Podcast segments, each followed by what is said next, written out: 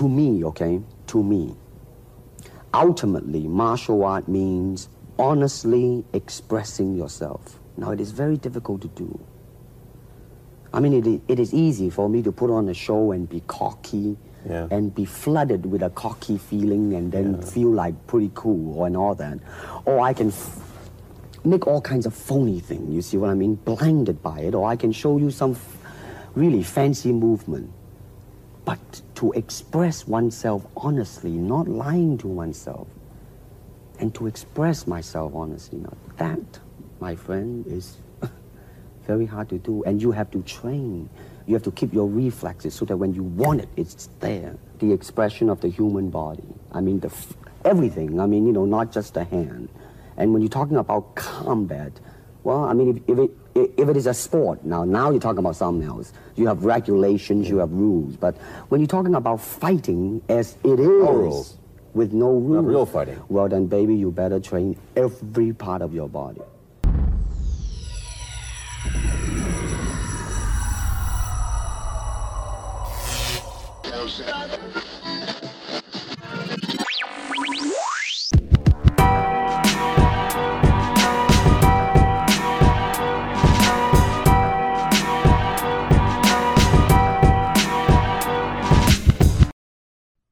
Aloha.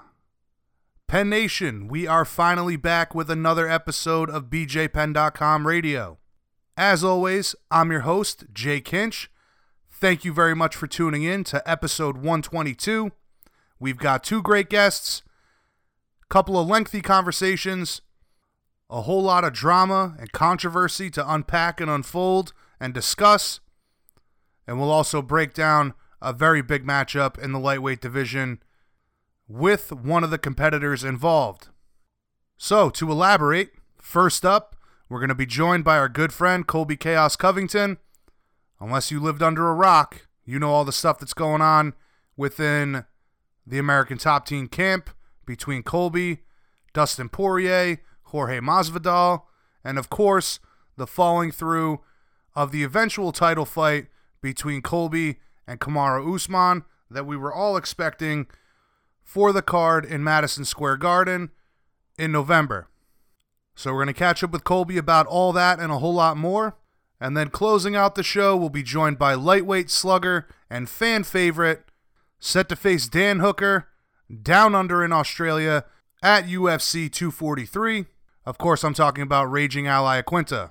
So again, BJPenn.com radio, episode 122. Let's waste no time and jump right into it. First up, he's the man you love to hate, Colby Chaos Covington.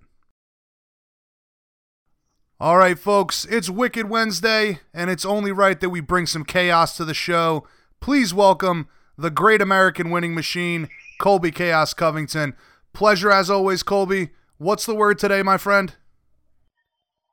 Jason, it's a pleasure to talk to you again, my buddy. Just, uh, you know, another great day in beautiful South Florida, banging hot chicks, training hard at the greatest gym in the world, American Top Team, and, and getting calls from the president. Just another day in Colby Chaos Covington shoes. Right. Now, there's a lot to cover today, Colby, but being that it is the 18th anniversary of 9 11, and I know how patriotic you are, I'm wondering what you're doing, if anything, uh, in observance of today. Yeah, to be honest, you know, usually I train two, three times a day and, you know, get extra rounds in the cardio with, you know, all my chicks in the bedroom. But uh, today I'm just, you know, kind of giving a moment of silence. I'm taking the day off, just, you know, just remembering the people that have fallen and, and all our first responders, the people that are always there for us, the, the, the you know, the Florida, uh, New York Department, uh, and, uh, you know, just everybody that put their lives on and lost their lives in 9/11 is, is something to be remembered. You know, people easily forget about those things and and how it's shaped our history, the course of our history in America. So, you know, I'll never forget those people. 18 years ago, it happened, and uh, you know, it, it was really special to be able to go on the USS New York Navy ship and just, you know, there was remnants and parts of 9/11 that were uh, put on the ship, and just seeing the history and everything that's went involved with that is just you know, I'm just gonna a moment of silence today and, and just giving it to those people and remembering them. Yeah, man, 18 years It's been a long time. It's crazy to think that there's adults right now, you know, young adults who who were, did not see that happen, do not know why, you know, a lot of the things in the world today are the way they are. But uh, I was in high school in study hall when the first plane hit. teacher wheeled in the TV and we watched the rest unfold. Where were you?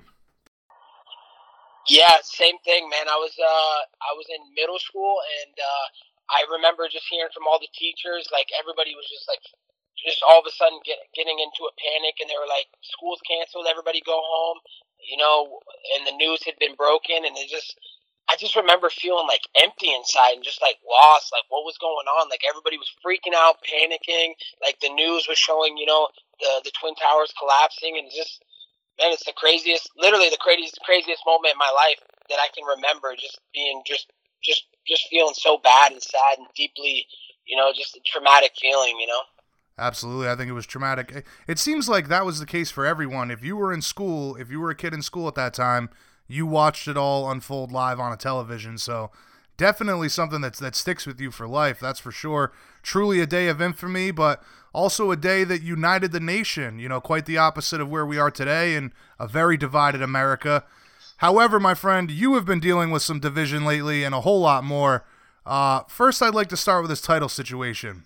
You gave a breakdown earlier this week of what happened, but for all of our listeners who might not have heard that scoop, tell us the synopsis of how this fight with Kamaru Usman fell through yet again for November 2nd in Madison Square Garden.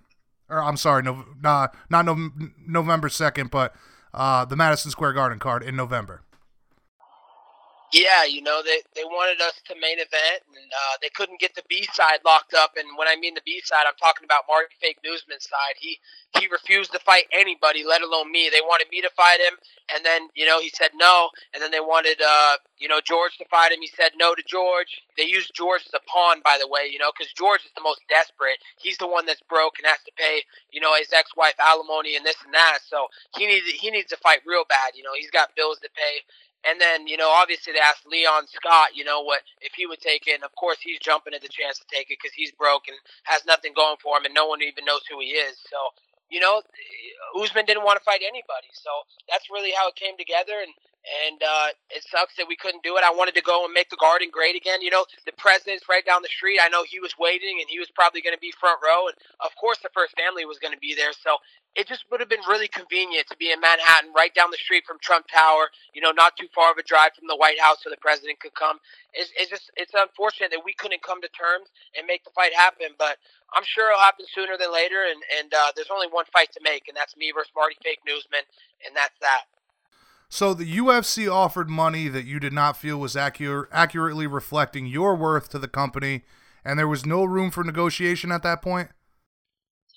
That's exactly right, Jason. They they gave me a basic challenger's offer, and you know the numbers didn't line up. And let's be honest, I'm not a challenger. I'm a champion. I won the belt, and then I defended my belt my last fight against Robbie Lawler. So you come UFC better come to me correct next time they come to me with that negotiation shit.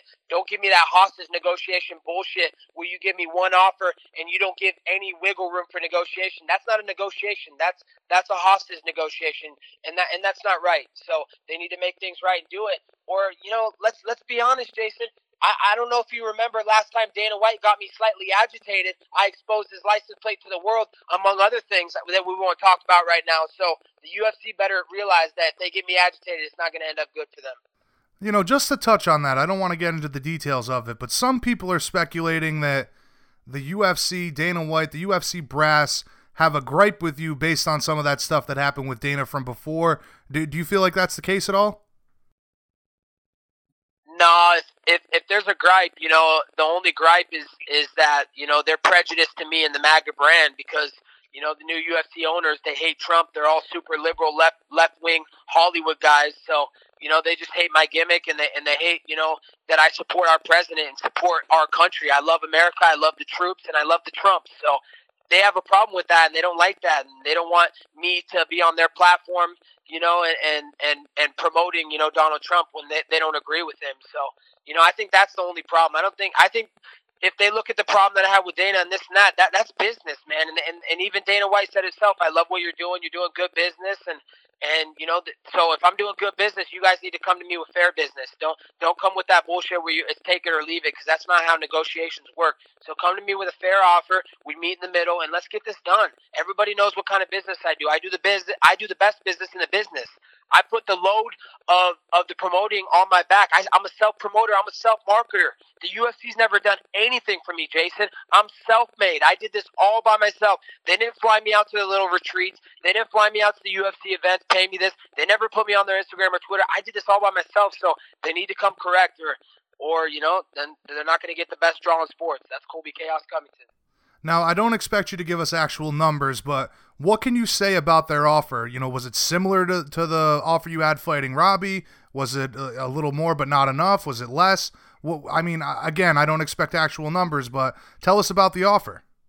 Yeah, it, it was less than originally it was less money than than I got to fight against Robbie Lawler. And how does that make any sense? When you win a fight, let alone the fight of that magnitude where I main evented and and uh, I got the first family front row. That's a record. I broke a strikes record, most strikes ever thrown and landed in a UFC fight. That's another UFC record. Oh yeah, the president of the United States called me after the fight. That's another record. Oh, and by the way, Jason, the president tweeted about my last fight before I fought Robbie Lawler. Before I fought it, he sent out a tweet, and my managers broke down that tweet, Jason.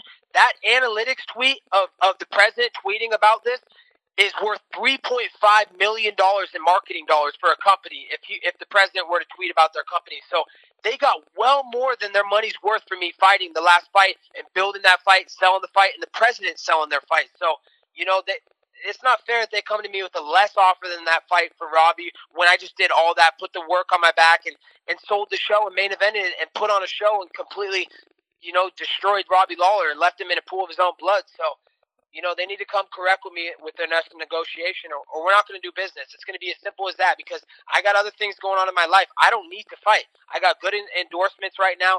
I-, I don't need to fight. They need me more than I need them. So you tell the UFC you want to be paid what you're worth, and only rightfully so. They decline and immediately move on. We hear another matchup was offered to Usman, as you mentioned, uh, Jorge Masvidal. That didn't materialize soon enough. Then the news breaks that Masvidal will fight Nate Diaz and headline that card. What was your reaction to that? Uh, you know, my reaction was awesome. They're making a journeyman motherfucking title. It's about time they they make a title for the journeyman because the journeymen are never going to get a chance at the real title. So you might as well make this fake believe title for them because they're 50-50 fighters. They're they have a combined record between George and Nate of 9 and 7 at welterweight. Does that does that sound worthy of any title shots? They also uh, George is two and two in his last four fights and five and five in his last ten fights. He's a 50-50 fighter with double-digit losses on his record. Nate Diaz, another guy who has double-digit losses and barely is a 50-50 fighter. So, you know, I'm not surprised if the UFC wants to, you know, put a journeyman motherfucking title on the line in New York because they need a title to sell at Madison Square Garden, so be it. It, it doesn't affect me and my business. There's only one business and one fight to make right now, and that's Marty Fake Newsman. I'm not looking past anybody else. I'm only worrying about ruining Marty Fake Newsman's life. And, th- and there's a reason he's hiding in Africa right now because he knows America's champ is here, and he's not staying in America because he knows what I'll do to him. Now, before we get into the, situ- the situation with Jorge, you said earlier this week that you'd like to headline the card in DC against Usman, even though it's not a pay per view. Uh, do you think that's realistic? Do you think Usman would take that offer? And will your team be pushing for that scenario?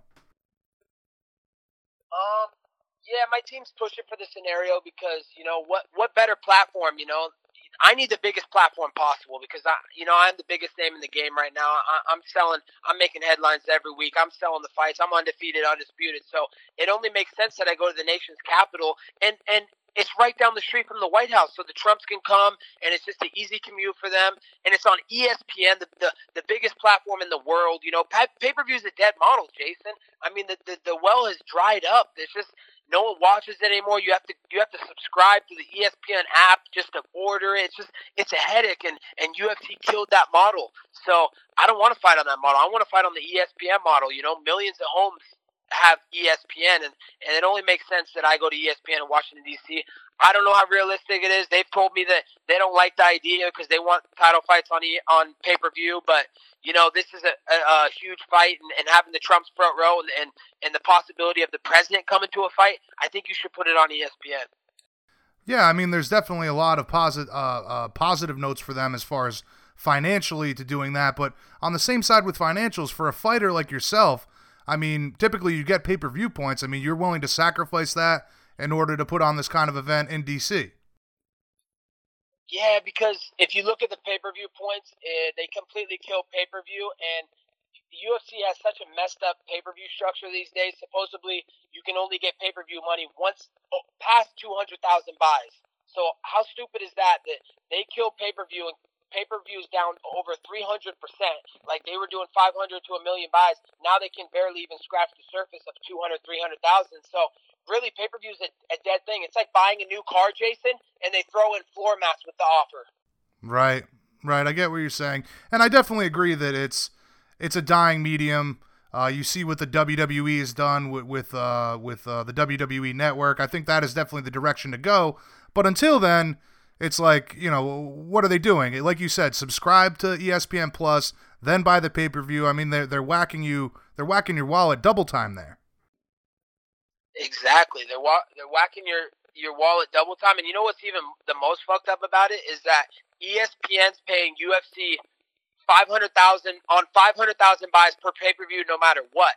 So the UFC doesn't have an incentive to make the biggest fights on pay per view and this and that because their pockets are already set with ESPN. They're already getting paid their money, so they don't care about putting on the, the biggest entertaining fights. They don't care about making the fans happy and putting on the fights the fans want to see. They're just doing what's good for their pocket, and and, and honestly, they think their brand's bigger than the fighters, and and that's why the fighters need to learn from me. I'm standing up for the fighters. The, the, the fighters can talk shit about me all they want, say this and that. Well, you know what? I'm paving the way.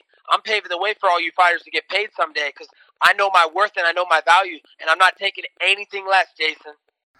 Now we've talked about this countless times, but yet again we're at an impasse where you deserve the title fight, and whether it be the fighter on the other side of the contract or the UFC brass, nobody seems willing to oblige you. I can't imagine you're feeling very positive about how you fit into the company or the politics of the matchmaking for that matter. Yeah, I, am not happy about it, but you know, I'm a boss and I do whatever I want. You see that the UFC cannot manipulate me. They can manipulate any fighter. They can say, "Hey, do this now," or, or "We'll do this. We'll fire you." This and that. Fire me. I'll go make more money somewhere else.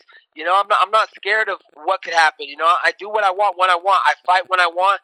They know they need me. They know that, that my worth and that you know, I, am the draw right now, and I'm selling fights, and, and I'm only, my brand's only getting bigger by the day. You know, you I haven't even scratched the surface of my potential yet. My true potential will be shown, shown soon, and I, I'm barely even hitting my prime as far as age. You know, 30 years young. I'm getting better every day, so you know, I, can play this game. If the UFC wants to play chicken, they got the right guy for it because I'm not scared to play chicken with them. It almost feels like they're trying to back you into a corner yet again. I know you said that this wasn't the case, but Dan Lambert had explained that you know, with the Robbie Lawler fight, he felt that you were backed into a corner.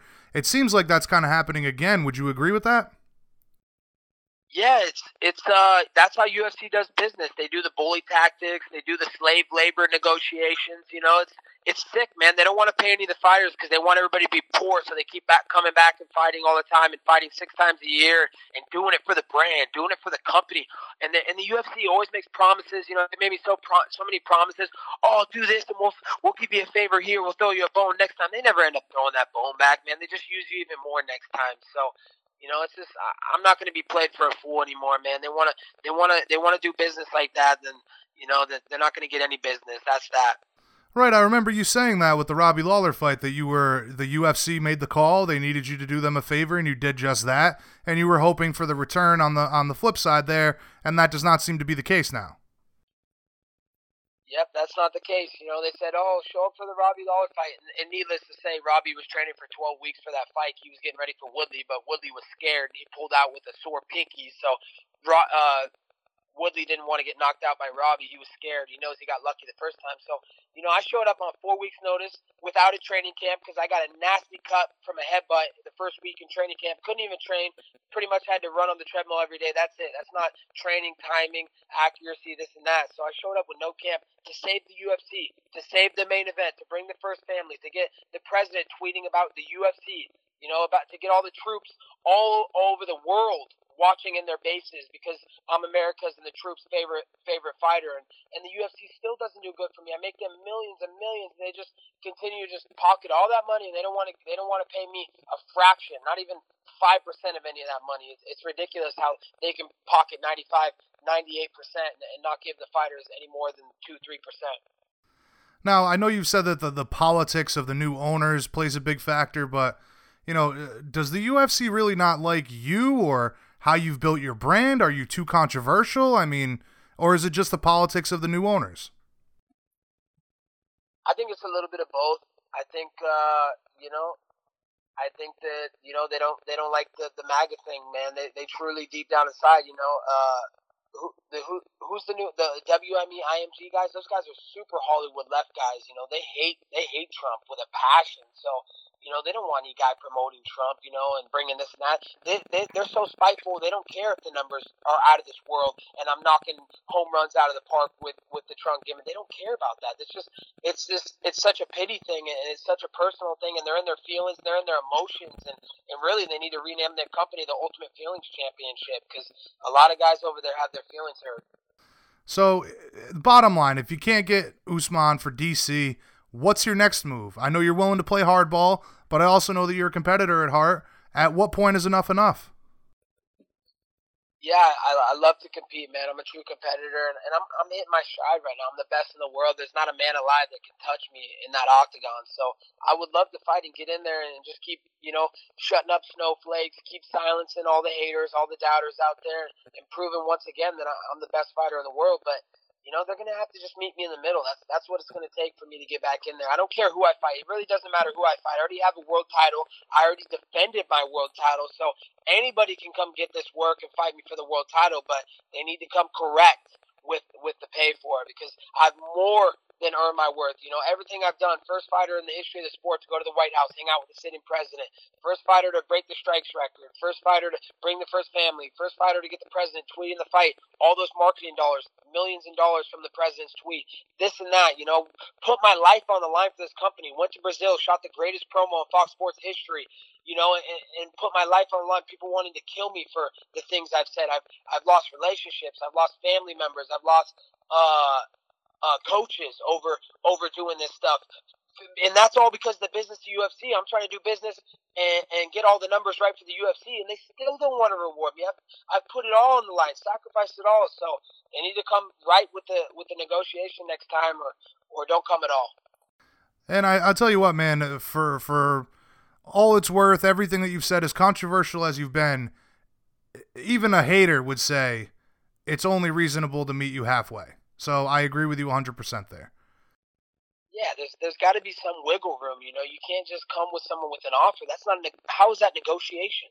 If you just come for an offer and you just say you take it or leave it, and, eh, or we move on, how's that's not negotiating? That's just that's just hostage uh, slave negotiation. That's not fair and it's not right. And and, and it needs to be addressed. You know, it's, it's sad that we don't have a union and and uh, to protect our fighters, and more importantly, an even revenue share. You know, like football, like like boxing, like basketball, this and that. So you know, it's it's sad times that the UFC monopolized and they took over the market, and the fighters they, they can't compete with them. So, you know, I'm willing to stand up for what's right, and I'm standing up for what I believe in, and, and no one's going to tell me different. I, I'm, it's not about the money or the fame to me, Jason. I could care less. I have enough money where I don't have to fight or ever do anything again, and I'll be happy with the rest of my life. You know, but I'm going to put my foot down and stand up for what's right. Hopefully, the, fight, the fighters follow suit and, and learn from me and, and learn from my lessons and, and everything I'm doing right now. Well, I'll tell you what, man, you, you touch on something there that's near and dear to my heart. I've said it many, many times on the show, talked with many people about it. Collective bargaining for you guys, and, and like you said, the, the proper revenue share, the way this sport should be. Uh, all of that being said, I mean, your connections with the president, everything that you're talking about putting your foot down, do you see yourself as maybe the guy to kind of spearhead that movement? Uh, yeah, I, th- I think so. I think it'll be more of a silent movement. You know, I'm not looking to get in the court and really try and go to bat with UFC in in, in that regard. But right. I'm just I'm just looking to stand up for what's right and voice my opinion, man. Everybody's entitled to their opinion, and even though somebody, all these people get their feelings hurt by opinions, which you know these opinions aren't even wrong; they're truth most of the time. It, you know, it's just it, it's not right, and uh, you know, if someone has a problem with my opinion, you know, then they can come see me in the octagon, but it's not going to end well for them. Well, I hope that the fight that you've been promised for quite some time finally comes to fruition eventually. However, man, there's some stuff unfolding between yourself and Jorge Masvidal that I was personally not expecting. There's a lot to unpack with everything that's been said earlier this week. First, though, Jorge said that he became upset with you after a situation involving his long one of his longtime coaches, a guy that apparently had cornered you for the RDA fight. Do you know what he's re- referring to, and can you elaborate on that at all? No, that I have no idea what he's talking about. It's more fake news. Honestly, you can't believe anything that comes out of George's mouth. The guy's a liar. He's a thief. You know, you, you can't trust that guy. Literally, anything he says is fake news. So, you know, the thing with George is George knows what happens when he stops on the tracks when the Colby train's coming through. You want a preview? Go type in YouTube Jorge versus Colby. I beat him up for an hour. Yeah, it wasn't hard to all you nerds and virgins out there, use some of the do- downtime in your mom's basement and turn on YouTube because I know you don't know how to turn on a woman. did did Jorge give you any inclination that you weren't friends at that point or any point over the past few months? I mean, speaking to you both, I would have guessed that everything was cool until your tweet from last week. Jorge gave me an inclination that it really bothered bothered him that he got his ass beat by Demian Maia, and then I went out there and beat Demian Maia's ass, and, and once I passed him in the rankings, started making more money than him and banging harder chicks than him. That's when he started to get jealous and bitter, and and what can I do? I you know, it's just another hater. The list. I have some of the most haters in the world right now, so I could give a fuck less about him. You know, this is personal and this this is business now, and no one gets away in my business. You want to fuck with my money, motherfucker? Come get it. You know what happens? You never won one second or one round against me in the in the eight years we trained together. What makes you so hard now? You think you're a little street thug, bitch? We'll see what's up soon. I'll be at ATT. I'm there every day, Jason. I was there on Monday. I was there Tuesday. All, that hard talk for these dudes are gonna see me at ATT. I'm there, motherfuckers. Where you at? Now you mentioned you mentioned the hate there was certainly a lot of hate coming out of him earlier this week. He accused you of being super sensitive, said that you cry when you read comments. He suggested that you pay for sex and get uncomfortable around women. I wanted, obviously, to give you a, an opportunity to respond to all of that, all the stuff he said on Monday. Yeah, just just more fake news. You know, this is the guy that is the king of loving hookers. You know, every every fight trip we went on, he had to get hookers because he can't he can't close with a real girl. This is the same guy. If you go look on the the Tales from the Grind video, we bring over two hot Brazilian chicks, and I'm the only one that got laid. He didn't get laid, and these I didn't have to pay to get laid. So really, he's trying to use reverse psychology because he loves hookers, and he has to pay for all his chicks because I mean, who's gonna who's gonna fuck a scrub like that with his hair? He's he's looking disgusting, man. He, I mean, he has no hygiene. The dude showers like once a week. He's pathetic in that regard. So, you know, there's not really much to address more than he's just putting fake news out there and, and trying to find something to get him hyped up. But this story doesn't end well for him. I, I promise you that he will have the biggest downfall in all of sports, and and I'll be there laughing. Now, the thing said between you guys it's a big contrast from the last time I spoke to him and, and asked about you, and and the same with you. The last time we spoke spoke and this came up, I know you seemed he seemed a bit upset about your promotion style. I kind of got that vibe, and I know you called him Robin to your Batman.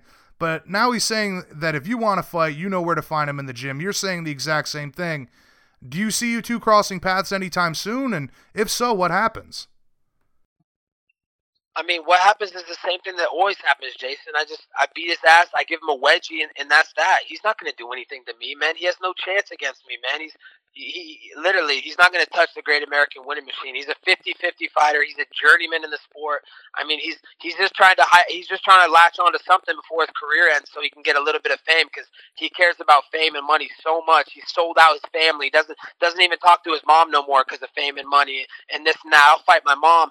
Uh, but I'll fight my mom. You know, I, I don't care about fighting Colby, this and that. So he's a sellout, man. That, that guy's the the biggest sellout in all of sports, and and you know, I, just I could care less, man. What's he gonna do to me, man? I beat his ass every day. He's never touched me. You know, he's been beat up by Demian Maia, beat up by Stephen Wonder Wonder Girl Thompson. You know, the guy's a scrub, man. He's he's a jobber. He's a he's a gatekeeper in the division. So I'm always ready, man. I'm at ATT every single day. He knows where to find me. He wants to talk all hard on the internet. He knows where to find me. But if he'd be smart, he'd he'd, he'd be real smart to learn that. Hey, take your ass whooping it in in the octagon and get paid a lot of money for it. Be a businessman. Be a professional. Because that's what we are. We're, we're professional businessmen in the entertainment business. So if he was smart, he would conduct his business the right way in the octagon. Because I really don't want to have to drop him on his head on the concrete and, and him have to pull out his fight with Nate Diaz and, and risk his uh, basic, uh, you know, hundred thousand dollar fight versus Nate Diaz. Now I got to tell you, man. Like again, things have been between you guys. It, it, it seemed like this was not coming, but it sounds like stuff was going on behind the scenes where you guys were just kind of keeping up um, keeping up appearances. Is, is, is that accurate? Uh, you know, it's just it's just it's just a it's a long time coming to the head for it, you know the head to come to the surface. You know, he I beat Demian Maia. He got beat up by Demian Maia. I started to see him turn, and like he wasn't like we weren't responding to each other so much in texts and calls, and he was he didn't want to come hang out with me as much anymore. And then and then I tried to do right by him and bring him out to my title fight versus Rafael dos Nachos, and he didn't even he didn't even show up for the fight until one fight before me. Didn't hang out with me all week. Didn't help me cut weight. Didn't train with me. Never never want to trade with me because he's a selfish bastard as it is. You know, he only cares about himself.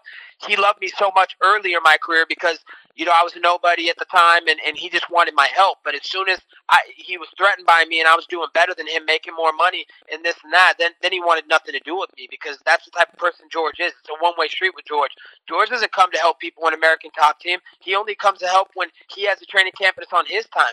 I'm not like that. I, I help everybody. I help the amateurs. I help everybody in the gym. You know, I'm there all the time to help everybody out, give everybody knowledge. He's not that type of teammate. He's just he's a selfish, self righteous little prick, and and uh, you know he got up in his feelings. He's a, that's why he's the ultimate feelings champ. He's all sensitive and emotional now, and and uh, yeah, man, it's just it's it's sad that it had to come to this, and we have to be like this because we used to be best friends, man, for six, seven years. Best friends went everywhere to go together. Brought him out to Oregon to, to help train wrestling. But you know, I just found out he showed his true colors of what he really was. He was just using me all that time. He just wanted me to help him with wrestling and be around on his schedule when it was convenient for him. And now I'm doing better than him, and and he can't take that, you know. So if he's willing to take this ass beating in the UFC octagon and fade away into you know, uh, uh, oblivion, you know, then then that's his choice. But you know, my choice is is winning, making a lot of money, and banging the hoggest chicks in the sport. So you know, I'm just gonna keep doing that and stay in my lane. He can stay in his lane, but if he crosses in my lane, it's not gonna end up good. The Colby train will run over his train. Now, it, like you said, you guys were friends for so many years. All of this stuff aside, I mean, at, at this point, it sounds like it's not going to be the case. But at this point, is there any chance of, of, of sal- salvaging this relationship, this friendship? Nah, zero zero chance, man. He he was trying to fight me at the at the last LA show when I walked in for the pay per view for Daniel Cormier versus Stipe, and of course, yours truly, Colby Chaos Covington, stole the show, and of course, jealous uh, George being jealous again because I had the whole arena on the feet, not even looking at the fights or the pay per view. They were just focused on me and going front row.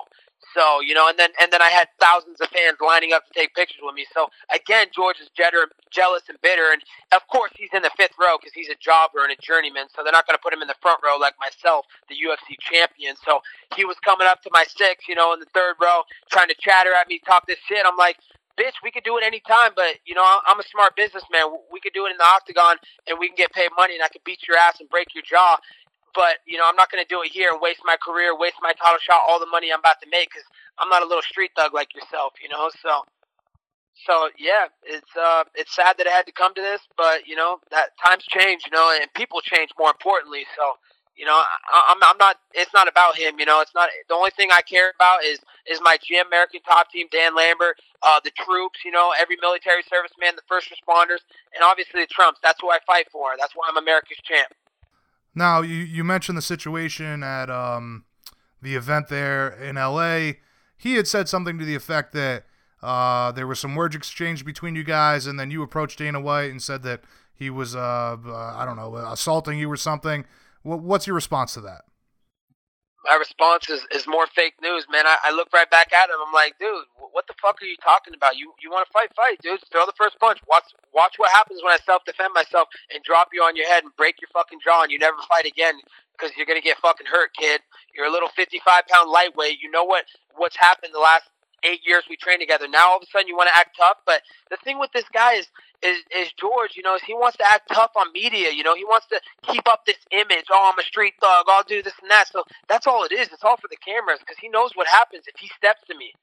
So you know, he wants to remain, maintain this little image for all his little Miami thugs and, and maintain this hardcore image. But at the end of the day, he's nothing more than a jobber and a journeyman. And at the end of the day, uh, uh, you want to know what the, the craziest thing about all this is that you know the people that present themselves as the nicest guys on camera are usually the most shitty piece of shits off the camera, and, and that's a guy like George and Dustin. You know, a guy like me who's a bad guy on camera, I'm actually a pretty nice guy in real life. So uh, you know, who's who's in the wrong there?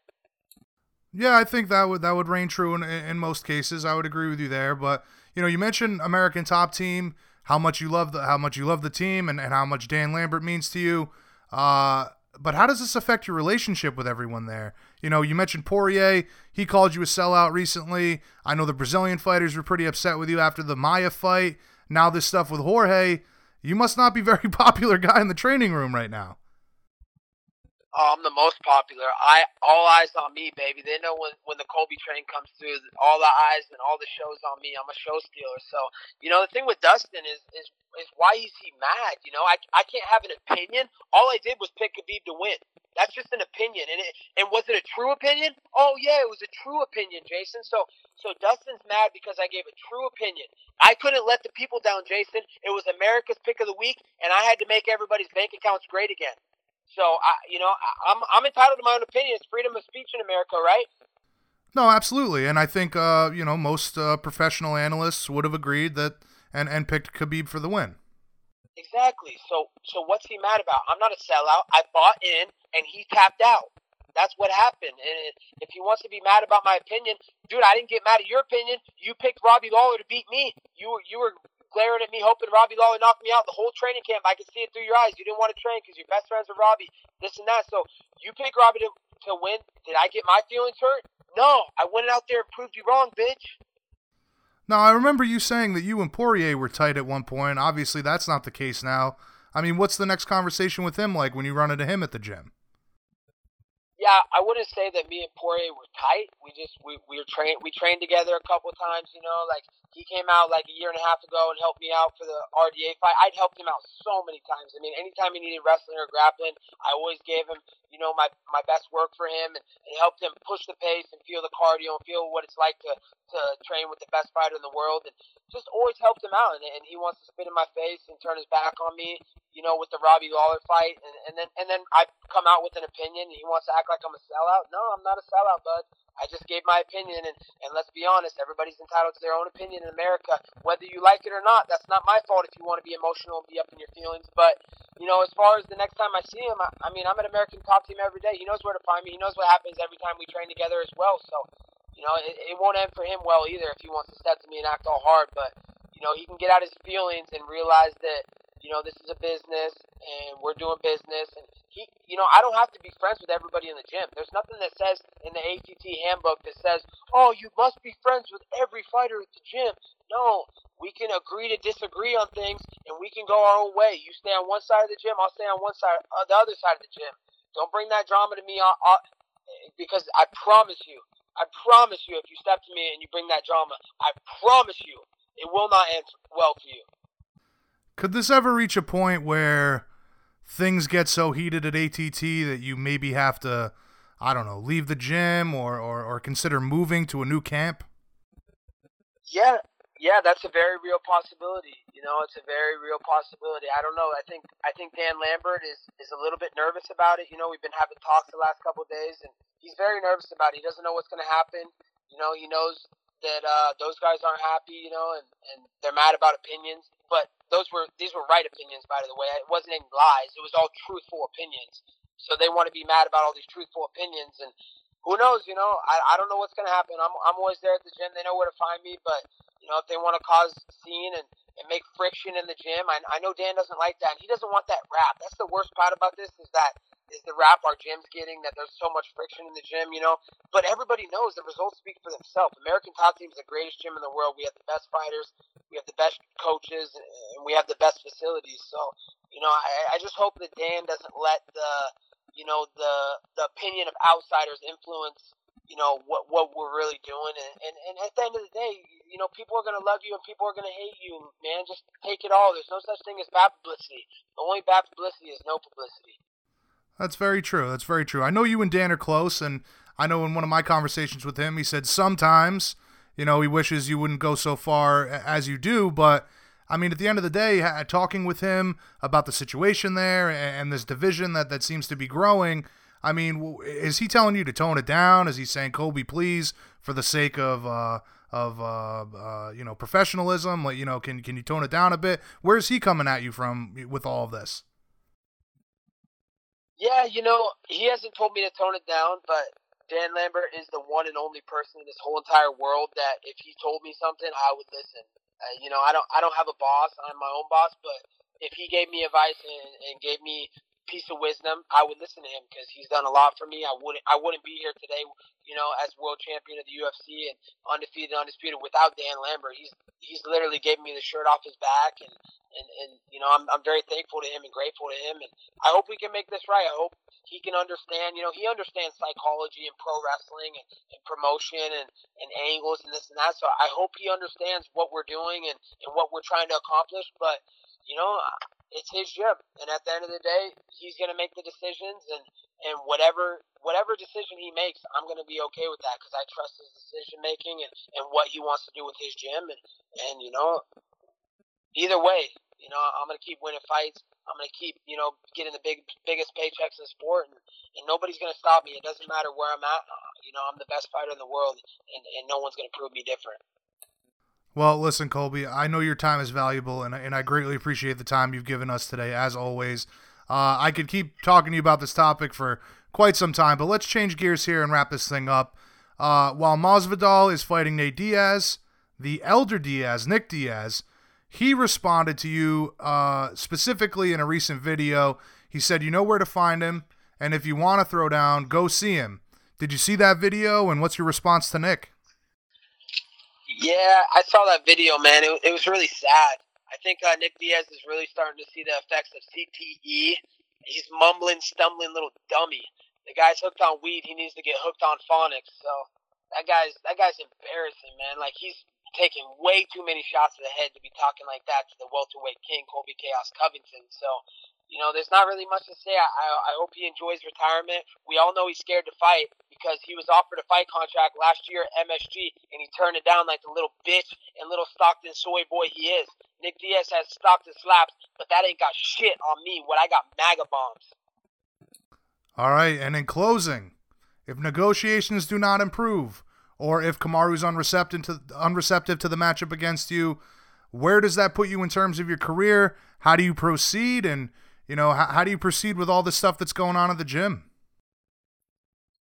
Yeah, Usman don't want to fight no one. I don't think he got 30% through his negotiation. I heard there's a little rip with him and Ali. They ain't doing so well, so I thought him and Ali were running shit, you know? But really, they're scared to fight. They're bitches, you know? He took 30% of his jacket off when I beat Robbie Lawler's ass because he knows if he takes 100% of that jacket off, I leave him unconscious over at the Prudential Center on ESPN in Newark, New Jersey. So you know, let's do this. American Dream versus Nebraska Nightmare.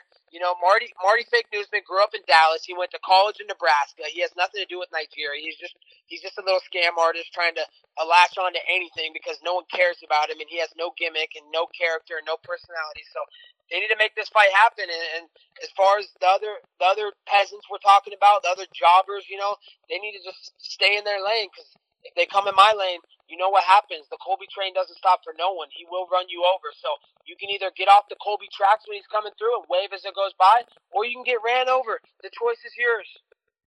And in conclusion, any shout outs, sponsor plugs before we let you go, man? The floor is yours as always. Yeah, biggest shout out to Dan Lambert, American Top Team. Also, my endorsements. You know, big, big shout out to California CBD. We're doing big things in the CBD industry. They got a they got a warehouse out in California, Salinas, California. So they're doing good business, and, and I'm, I'm proud to have an endorsement from California CBD. Also, Dr. Patty Dental, man, they're making yours truly the best smile in the game. You know, the smile that kills all the haters and makes all the, the women's knees late, uh, weak.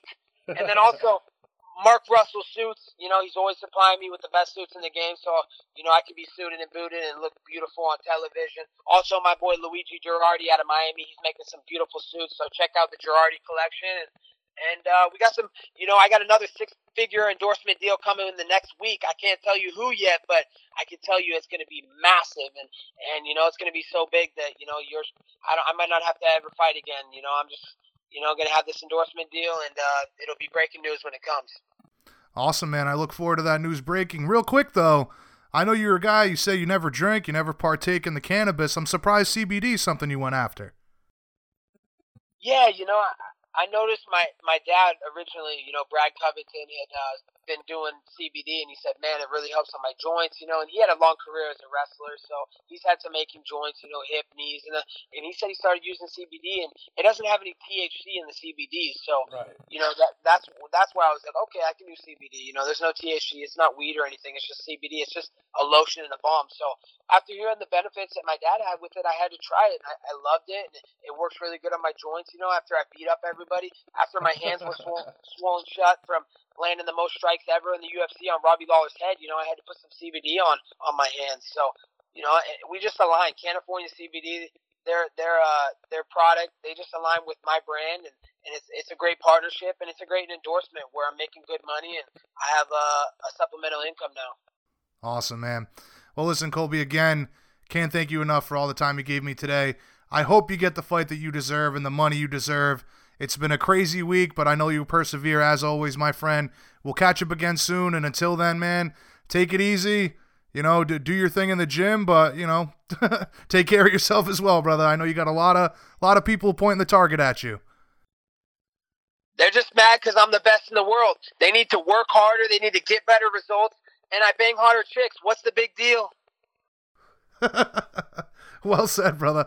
All right, Colby. We'll catch up again soon, man. Thank you very much, and, and enjoy that Miami sun. Later, buddy. 9/11. Never forget. Peace. Peace.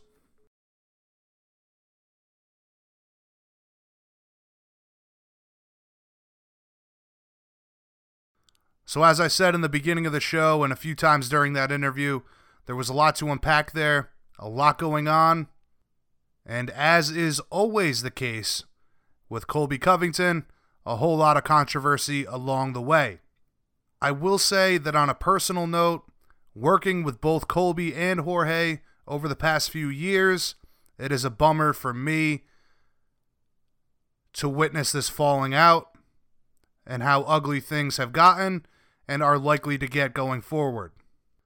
However, at the end of the day, this is the fight business, and I'm sure this won't be the first time that friends become foes. But let's keep it moving like we always do. BJPenn.com radio, episode 122, closing out the show, Raging Al Iaquinta. All right, Penn Nation, please welcome back to the show the Long Island Slugger who is hustling houses when he's not throwing hands inside the octagon, the one and only Raging Al Iaquinta. Thanks as always for taking the time to speak with us today, Al. How's it going, man? Uh, thank you for having me. It's it's going good. It's going good. I've been training hard, putting in a lot of work uh, for a, for a long time now, especially in the lead up to this fight. So, taking a nice day off. Brought uh brought my book down to the beach, and I'm relaxing. What are you reading? The Blue Mind. It's uh just it's a book about I I actually I I heard about it on Joe Rogan's podcast. Laird Hamilton, uh, pro surfer, big wave surfer, was on, and he spoke very highly of it. It's kind of about how the ocean and how water affects the brain in so many different ways. So I just just got done with the first chapter right before you called me, and I'm not a big reader, but this book has my attention. So I think that uh, I'm usually like an auto auto audio book kind of person. You know, I throw books on in the car, but this one, I don't know. I think it'll it'll grab my attention, so I'll I'll get through this one for sure. Right. Well, in this day and age, I think audiobooks are, are the way to go. Everybody's on the move constantly, but what a better place to read a book about the ocean than sitting right in front of the ocean. Exactly, exactly. that's that's exactly what I thought this morning when I when I woke up and I had the whole day off. I said, "What? How could I not come down to it's Like sunny and it's supposed to be 80 degrees today, so it's a it's a good day to be uh to kind of get out of the gym and clear my mind." Now, as usual with our conversations, before we get into the fight life, I always like to ask you about the realtor life and how that's treating you. I know with all the talk of recession and, and some economists saying that, that we're already there, on top of home sales slowing over the past few quarters, what's the market been like for you on Long Island? It's still hot, man. It's still hot. Uh, I mean, not in the spring. It was out of control. Uh, sellers market. If you were selling a house in the spring, uh, it was no better time. Houses were selling multiple offers over asking price. Now it's kind of calmed down a little bit. Uh, from what I've seen, it's uh, it's turned into uh, favoring the buyers a little more. Right. But uh, with the fight coming up, I've kind of put that to the to the um, to the back burner. I, I have agents in my office that are really helping me out with the the clients that I've been dealing with, and uh, and my friends, family that are looking for houses are really understanding and working with people that uh, people that I know and trust. It's all working out good. I've I've got this is probably like my fourth right now where I've been selling houses and training, so I'm getting I'm getting pretty good at uh, using my time as uh, as good as possible. Right, right, right. Managing all of that. You know, since since interest rates have gone down again, and, and it looks like the Fed is going to continue to lower them, that's usually a good situation for home buyers, right? It's definitely a good situation for home buyers. I actually, uh, I'm going to be. I found a house for myself. I'm going to be closing after this fight, so having the uh, having the low interest rates helps out everybody that's buying, and I'm I'm happy for uh, I'm, I'm really happy for for myself to get a good rate. That's awesome, man. Congratulations. Is that your first home or? No, I I uh, I own a little a little starter home in in Seaford on Long Island, uh, and I've been looking for a while for for about a year and a half now. Uh, on I've been looking on the water, and I finally found something on a canal in Merrick, which is one of the one of the best towns on Long Island. It's uh, a great great area on Long Island, and I, I can't could, couldn't be happier with with how everything's working out. So I'm, I'm really excited to go to Australia, get this fight in, come back, and and close on this house and move. So it's really like my dream house. Needs a little work, but the location is perfect. And once once it's all said and done, it'll be like a dream come true. Well, that's awesome to hear, man. But, you know, as much as I find these conversations fascinating, I'm sure our listeners have a really low interest rate for economic talk. So let, let's move on from there. Last time we had you on the show was just before the Cowboy Cerrone fight. Obviously, it didn't go your way, but you proved yet again why you were considered one of the toughest guys in the business. What was the big takeaway for you after the fight in terms of continuing your growth as a martial artist?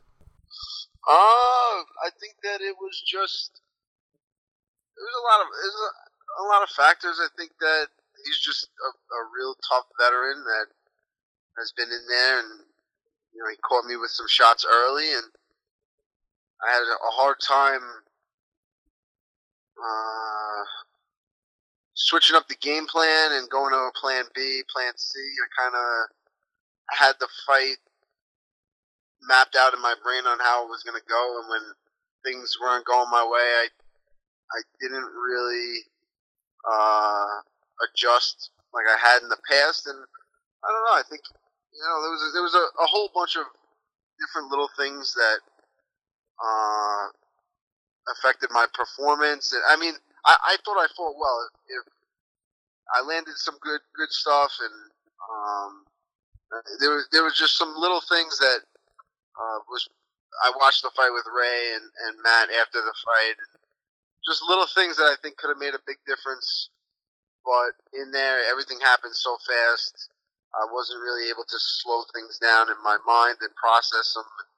I think I'll do a better job of that should that situation uh, present itself again. But I think that uh, it, when it's all said and done, that fight will be the fight that really uh, propels me to greatness. I think that I, I was doing a lot of things that I was getting away with in previous fights, but against a veteran and a, and a top guy like Cowboy, you can't you can't you can't be doing. And and I learned from it, move on. I've been in the gym. You know, I, I took took me a little while to recover from that fight, but once I got back in the gym, my my goal is to get back in there and get back on the winning winning track. Yeah, yeah. I, obviously, I, I was gonna say uh, you must have taken some time off, but it sounds like you got right back in there as quickly as you could, and you're looking at that loss as a as a turning point for your career as a whole. For sure, for sure. I, I think, like I said, it's going to be. No, it could a fight like that. I think could a lot of fighters would get discouraged, and it could be uh, detriment to their career. But I, I'm the way my mind works, and and the way my team and coaches, my family, every everything, just the way we operate. It's it's uh, just a, a small little bit of adversity that I mean things were going really good for me up until that fight. Right. So you know, I, coming off a big fight with Kevin Lee, big win. Um, you know, not not that I was looking past Cerrone in any sense, but just you know, looking. Oh, you beat Cerrone, you're looking at at the top, and um, you know, this is kind of like a little wake up call that that I needed, and I reassessed things. I was I was I was on a great track, but just little little things that that could help, and just it's it's a constant evolution. Keep learning, keep keep getting better, and that's that's all you can do is just look forward, but past past it, learn from it. That's it. Yeah, I was just about to say that, man. It's a constant constant growth, constant learning experience, and evolution as a martial artist. So, you know, with that outcome behind you and looking ahead now, you're scheduled to make the trip down under, throw down with Dan Hooker at UFC 243 on October 5th. We're just under a, a month away from that. How's your training camp been so far? It sounds like it's been going pretty good. It's been going good. It's been going good. I'm sore. I'm tired. I'm beat up. Um, but that's you know right where I should be at this point. Um, just training hard. I got some some of the best trainers, training partners. Uh, it's just everything's everything's feeling good. I'm I'm right where I need to be mentally, physically. I think I'm. This is the best I've ever been, and when I get in there uh, in Australia, October fifth or sixth, depending on where you are. Right. You're gonna, you're gonna see you're gonna see the best the best version of me. Now, after his knockout of James Vick, Hooker said he wanted a top 10 guy. He mentioned you by name. You responded on Twitter by saying you'd love to do it down under. Uh, and it seems like the fight was a done deal, like right there. Pretty easy booking for a matchup, no? Yeah, it was pretty easy on my part. I mean, I think the UFC, I don't know if they took me too serious. I think they thought I was kind of like messing around when I said I was, you know, said it that easily because they, I think their plans and my plans before he mentioned my name were to fight at MSG, but uh, you know he mentioned my name and he mentioned Australia. I mean, it just sounds like a great, great opportunity. The Marvel Arena is it's going to be the highest capacity, uh, the, the largest gate, I guess, in in the history of the UFC. So I'm really looking forward to fighting in front of that many uh, people, the Australian people, are great people to fight in front of. The energy and um, the knowledge that they brought when I fought back in Sydney was incredible. Um, we, we fight we fought uh, in the morning. It was I don't know maybe like noon, one o'clock, and that crowd had been tailgating and partying and and preparing for that fight all morning. So even though it was early in the morning, it was one of the rowdiest crowds and one of the funnest crowds I've fought in front of. Uh, I fought Ross Pearson back then, who was kind of an adopted Australian. Right. Um, and even though I was coming from coming from America, they gave me a lot of love, and although they supported him, they treated me great. Uh, I think that since then, I've been back to Australia and, and taught a bunch of seminars at like five different gyms in Sydney. Um, I think that I'll have a good a good uh, a good crowd there.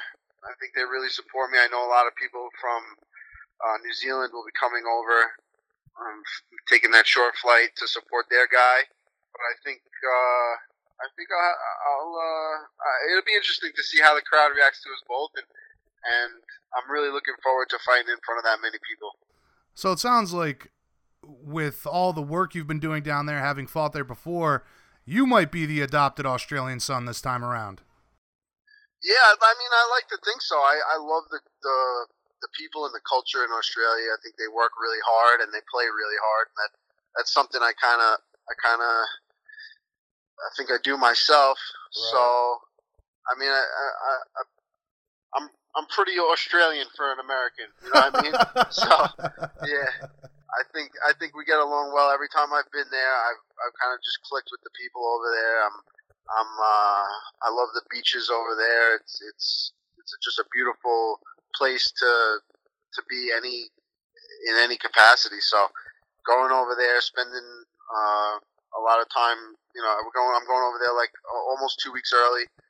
Get acclimated to the time difference. Get get used to everything, and uh, a bunch of my teammates will be coming over with me. It's going to be really fun, and and and then I I get to go out there and compete against uh, against a, against a, a tough opponent in front of a large crowd. It's gonna be it's gonna be fun. Yeah, man, and going back to what you said earlier about the about knowledgeable fans, I mean that's so important. Uh, you know, not only is a media guy watching fans, but I, I can only imagine what it's like for you as an athlete going out there, having a crowd that's not only raucous and and fired up, but but to know what's going on there and have having some kind of understanding, you know, rather than over here when you get booze when when everything hits the ground and that kind of thing. That that's always good. But eh, obviously, you're going out there early to get acclimated to the time and all that stuff. But any plans to stick around after the fight and you know enjoy some more of that culture? I probably I would have, um, but I got that. I'm, I'm closing on that house, so I got to get home to do that. That's the only thing that's keeping me from getting lost in Australia again. The last time I was there, I stayed for a couple weeks after and just kind of cruised up and down the coast, surfed, and uh, went all the way up to the Great Barrier Reef. Wow. Uh, I was kind of planning on doing the same thing this time, but I do have a, uh, a date that I need to close on the house by, so that's the only thing that's keeping me keeping me from staying. I think that I, I don't think this will be the last time I'm I'm going to be in Australia though, so I will uh, I'll enjoy every second of it while I'm there. Uh, probably a few days after the fight, and then uh, get back and and uh, get the house taken care of, and whatever the opportunity presents itself again, I, I'm sure I'll be over there. For sure, for sure. Now, getting back to the task at hand for the trip down under, give us your thoughts on Dan as an opponent and how you guys match up stylistically. I think he's he's a very tough opponent. He's he he's the kind of guy that you got to put out. He, he doesn't really he doesn't go he doesn't go out easily. Um, so I, I'm going to be. The goal is to put him out early. The goal is to finish the fight quick and easy, and uh, I think that's definitely a possibility.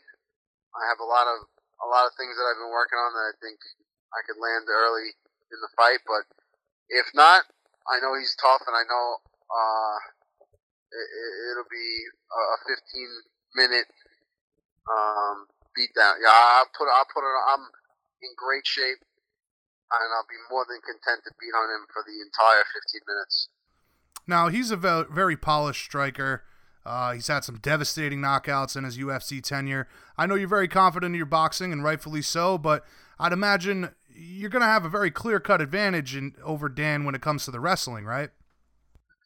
Yeah, I don't think they really wrestle in New Zealand too much, so I mean, if if the opportunity presents itself for me to get a takedown, I think that uh, that's always that's always a possibility. He's got some good he's got some good submissions and stuff that I've been uh, I've been working I've been working on in the gym to just stay away from his strengths on, on that in that aspect. But I think that I think that I have a just I've been training with guys that are so good and so so technical, so strong, so tough that uh, anything he throws at me, uh, he's he's got he's got a few things that are very dangerous, but I think anything he throws at me will be something I've seen before. Yeah, man. Just to touch on that quick, you know, obviously. Uh, your entire team has been full of killers for, for, for many years now, but it seems like things are really building up for you guys over there. Yeah, no, it's just a testament to our hard work and Long Island, it's a you know, it's not it's not a huge place we're coming from. It's just the community, the wrestling community, we all grew up like Weidman, Aljamain, Sterling, Frevola, all these guys, uh, Villante, all, all these, we all knew each other, knew of we knew of each other competing uh, against each other's teams growing up in high school wrestling, and then we kind of kept tabs on each other as we got out of school and wrestling in college and, and whatnot. We all found Ray Longo and Matt Serra, so it's a testament to it. Just our culture on Long Island is is very competitive. We're all cut from the same cloth. We all have the same mindset, and when you get guys like that coming all coming together, it just uh, it's a great thing. We go to the gym, we bullshit, we bust balls, we have fun, but it's when it's time to work, we work hard.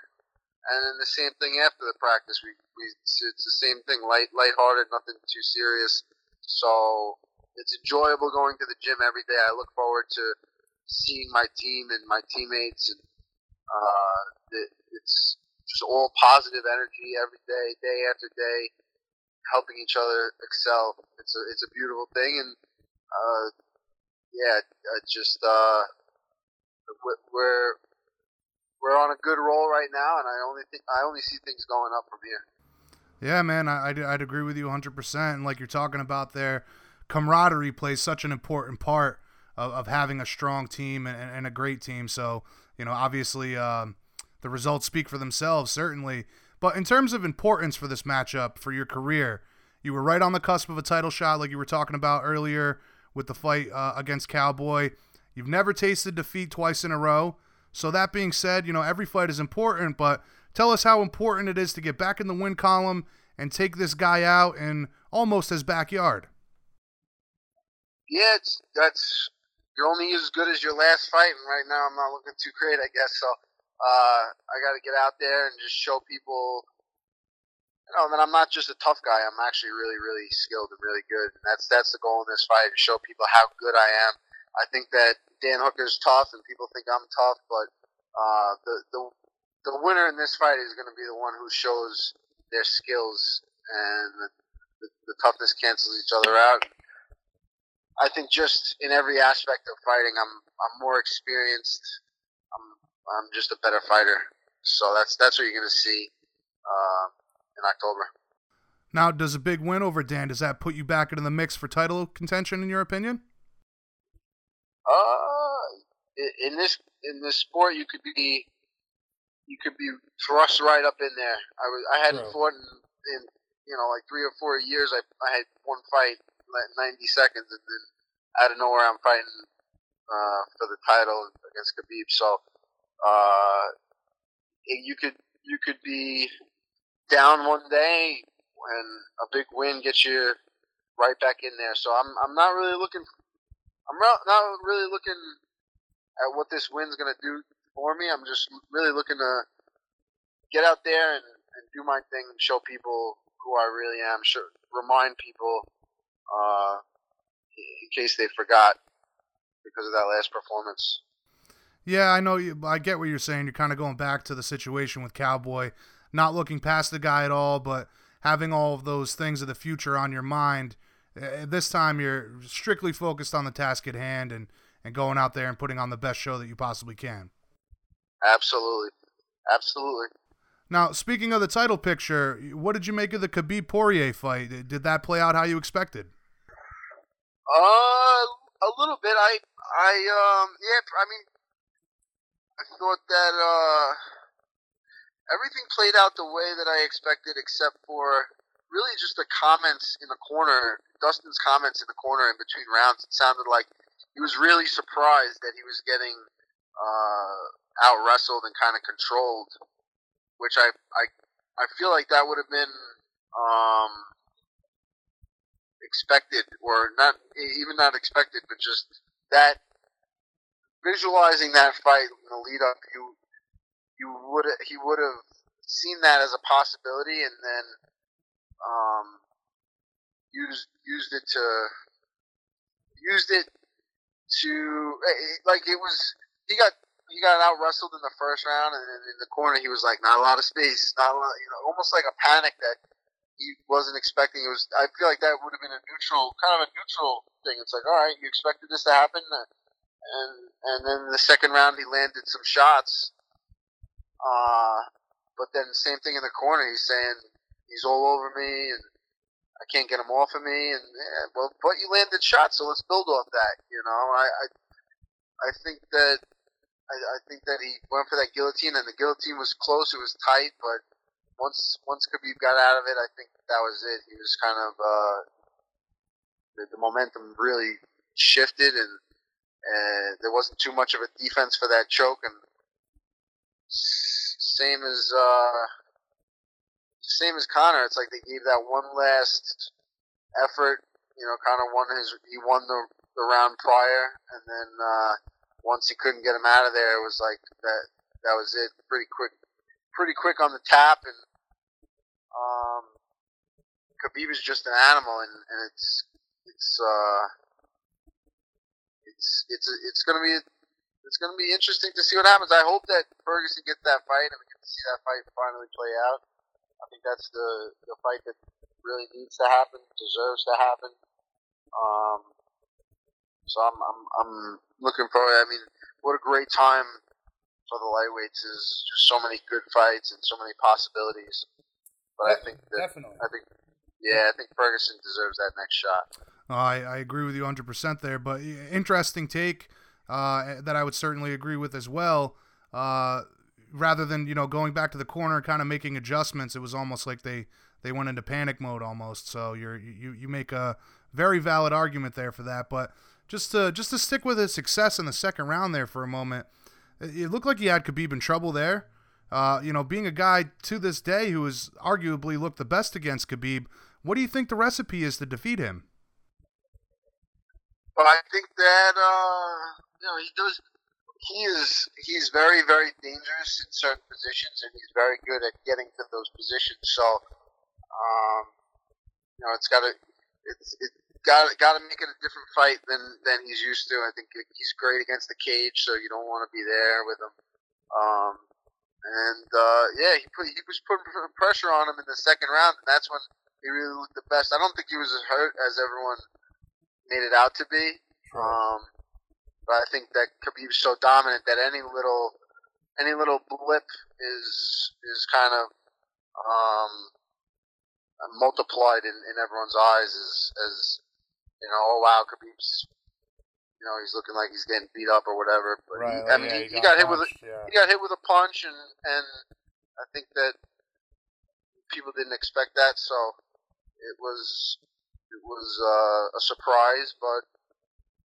He, he weathered that storm pretty good. He threw a couple of shots to get Dustin off of him, and and then uh, you know went back to went back to his game plan. Now you talked about it a bit there. Tony is the obvious first choice. It, it has to be, but Dana seems to keep mentioning Conor. I, it would be a damn shame if they booked the Conor rematch. In my opinion, I'm sure you'd agree with that. Yeah, yeah, that would be a that would definitely be, you know, if it that the only reason that that fight would happen again is for money, and uh, I mean, it's it, it would be a shame if that's the if that's the whole goal of this thing, then and it seems that recently it has been. Um, you know, these guys that are champions should be held to the highest regard.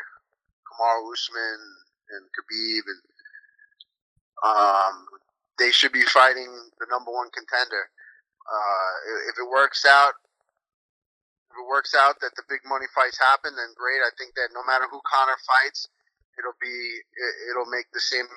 You know, if you if you have Khabib fight Tony and then Conor fight uh, whoever, I think that that those two fights will bring bring in a tremendous amount of money, and you're kind of sticking to the format of the number one contender getting what's rightly deserved in, in a in a title shot. The way it should But- Yeah, it's the way it should be, and the money would still. I think the money still be there. Conor brings Conor brings the money no matter who he fights. Right. You know what I mean? So uh, you're really getting two big money fights rather than just one huge money fight, and and uh, it, it really would do nothing for Khabib to beat him again, other than other than a lot of money, and um, it doesn't seem like that's what Khabib's all about. But I, I don't know. It's it's a tricky situation. It's it's it's uh it's it's, it's definitely a, a tricky thing, but it's um I guess a good problem for him to have. Right. no, you make a great point, man. I mean, monetary is, is, is always the bottom line at the end of the day. However, we also have to have some integrity here. So, um, I I agree with you there, man. But uh, in regards to Tony, a lot of people say that Tony's the guy that that awkward style he has, those Darce chokes. They, they, you know, a lot of people say that, that Tony is the is the biggest threat to Khabib. Uh, do you think he could get it done? I do. I think so. Yes, but I, I don't think it's likely. I, um, Kevin Lee in the beginning of that fight kind of handled him with the wrestling, put him put him down, passed his guard, mounted him. Uh, uh even uh, Danny Castillo way back.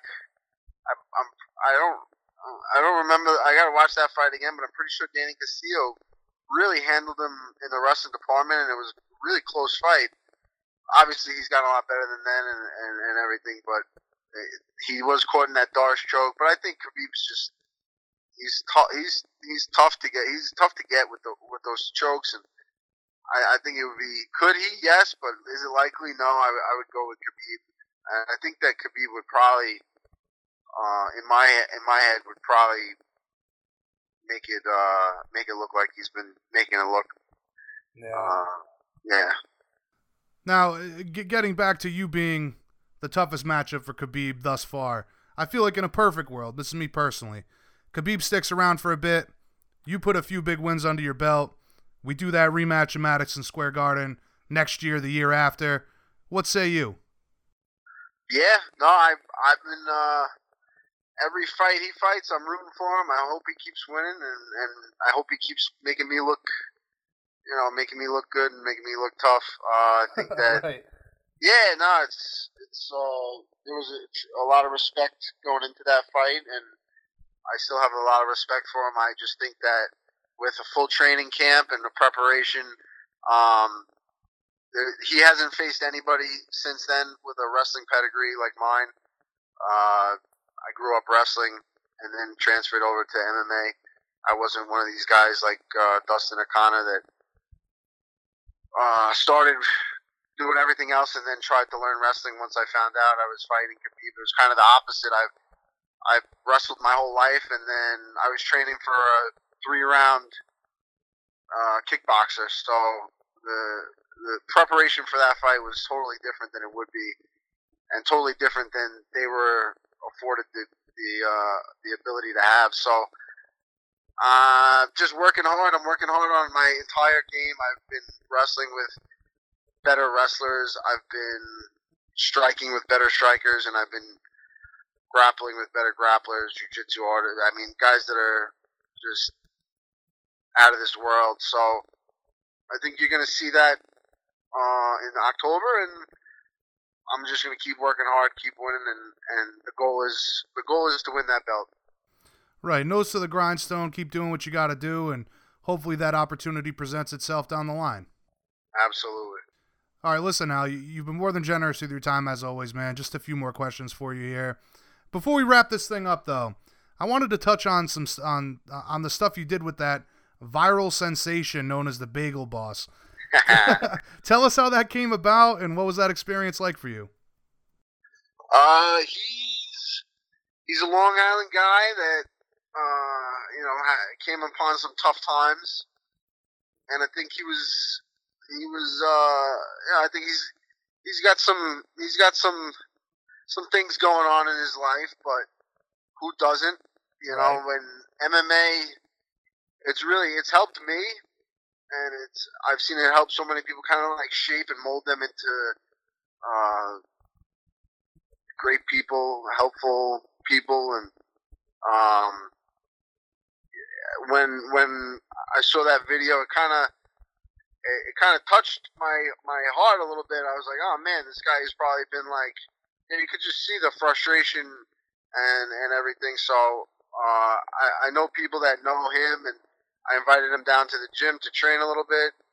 Uh, it was it was kind of brought the the opportunity was brought through through mutual acquaintances, and I was like, yeah, let's get the guy down here and and we'll see what he's got. He came in, he was very humble.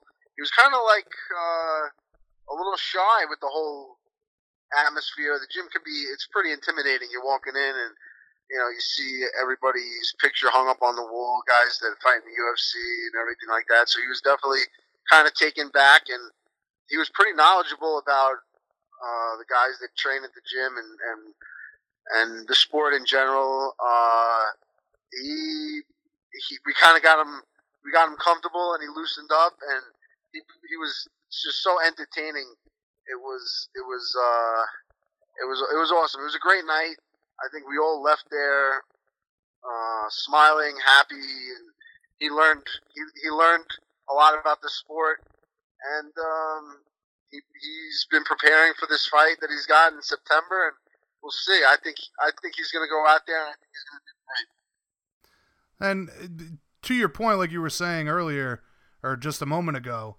I mean, training uh, your body to the point of knowing that you can handle yourself and most situations, that's a huge confidence booster. So, I mean, that, that goes hand in hand with what you're talking about. Uh, but is he training there exclusively, or was that a one and done thing? He that was kind of a one time thing. Uh, you know, the opportunity, the invitation is always there for him to come down and, and continue with the training. And um, I just think he's so busy right now with, with all the obligations he has. He's he was uh, you know he was kind of he was thrust right up there, and people people are uh, you know, people are people want to see him, and he's doing. He's got he's got uh, appearances all over the place. He's doing a lot of things. So uh, I'm happy that I'm happy that he's. Uh, hopefully he's enjoying this all and it's doing good things for him. I hope that you know everything works out the best for him, and um, I think that he he probably had it pretty rough in the past, and if he's enjoying this whole thing, then I'm very happy for him. All right. Well, it's just a prime example of New Yorkers looking out for their own, man. Yeah, no, for sure. New Yorkers and Long, Long Island, you know, Long Islanders right. in general, and, and you know, he, he's from uh, he's from a town not too far from from the gym and from where I grew up. So anything I could do to to anything I could do. Right. All right, man. Well, listen, getting back to October 5th and Dan Hooker, how do you visualize the fight playing out? I've seen it. I've seen it a million different ways in my head. I see me going out there and making it look easy. I've seen myself getting beat up for two and a half rounds and having a dig deep come back late in the third and get that victory. So no matter how it happens, I'm getting my hand raised. There's not a doubt in my mind. I've been working my whole life for this. I've been working too hard. I've trained with people that are too good. I've I've fought people that are too good. You know, it's just this. It's my time right now, and I'm going to go out there and show everybody that I'm not just a tough guy. I am the best fighter in the world. regardless of the situation, whatever happens, you'll be prepared for all of it. That's it. No matter what happens, I'm ready. I'm I'm uh, I'm just too experienced at this point. I think it's it's uh it's going to be a great night. It's going to be fun. I'm really looking forward to the crowd over there. I'm looking forward to fighting in front of the Australian people once again and and and making it a great memory. And in conclusion, for all the raging Al Iaquinta fans out there and all the haters as well, man, what can ever, everybody expect from you for the remainder of 2019? Do you fight again after October, or do you continue that quest for a UFC title in early 2020? Hey, I'd love to do it again. I'd love to. Uh, the, being active is definitely something that I would love to do. We'll just see. We'll see how it goes. And tune in October October fifth or October sixth, depending on what half of the world you're in. And you're, you're going to see a great show, and you, are going to see a future world champion put on put on a, a, a technical performance. Well, we're certainly looking forward to the fight and all your continued success, my friend. Again, greatly appreciate the time today. Any shout outs, sponsor plugs, anything like that before we let you go? ISOSpec CBD has uh, uh, been helping me get through uh, injuries throughout this whole training camp. Every training camp, you have bumps, bruises, little injuries, little little stuff, and the CBDs really helped me. It's uh, an all natural product that is so beneficial to people in any walk of life. So IsoSpec CBD is a great uh, product that I've been using. Uh, American Ethanol has been there for me through the ups and downs of my whole career, and uh, can't say enough how great they are to me. And uh, Team Serra-Longo, Long Island, New York, McCann's of Massapequa and Queens, everybody, all the Australians. I don't know. What else do I got? I got nothing for you. We said it all. We said we said it all. We said it all. You know what I mean? hey man, all the bases Tune covered. In. All right, Al. Listen. October fifth, October sixth. Let's go. All right. All right, Al. Listen. Have a great training camp. Safe travels, and best of luck on the fifth slash sixth, my friend. Appreciate it. Thank you very much. All right, buddy.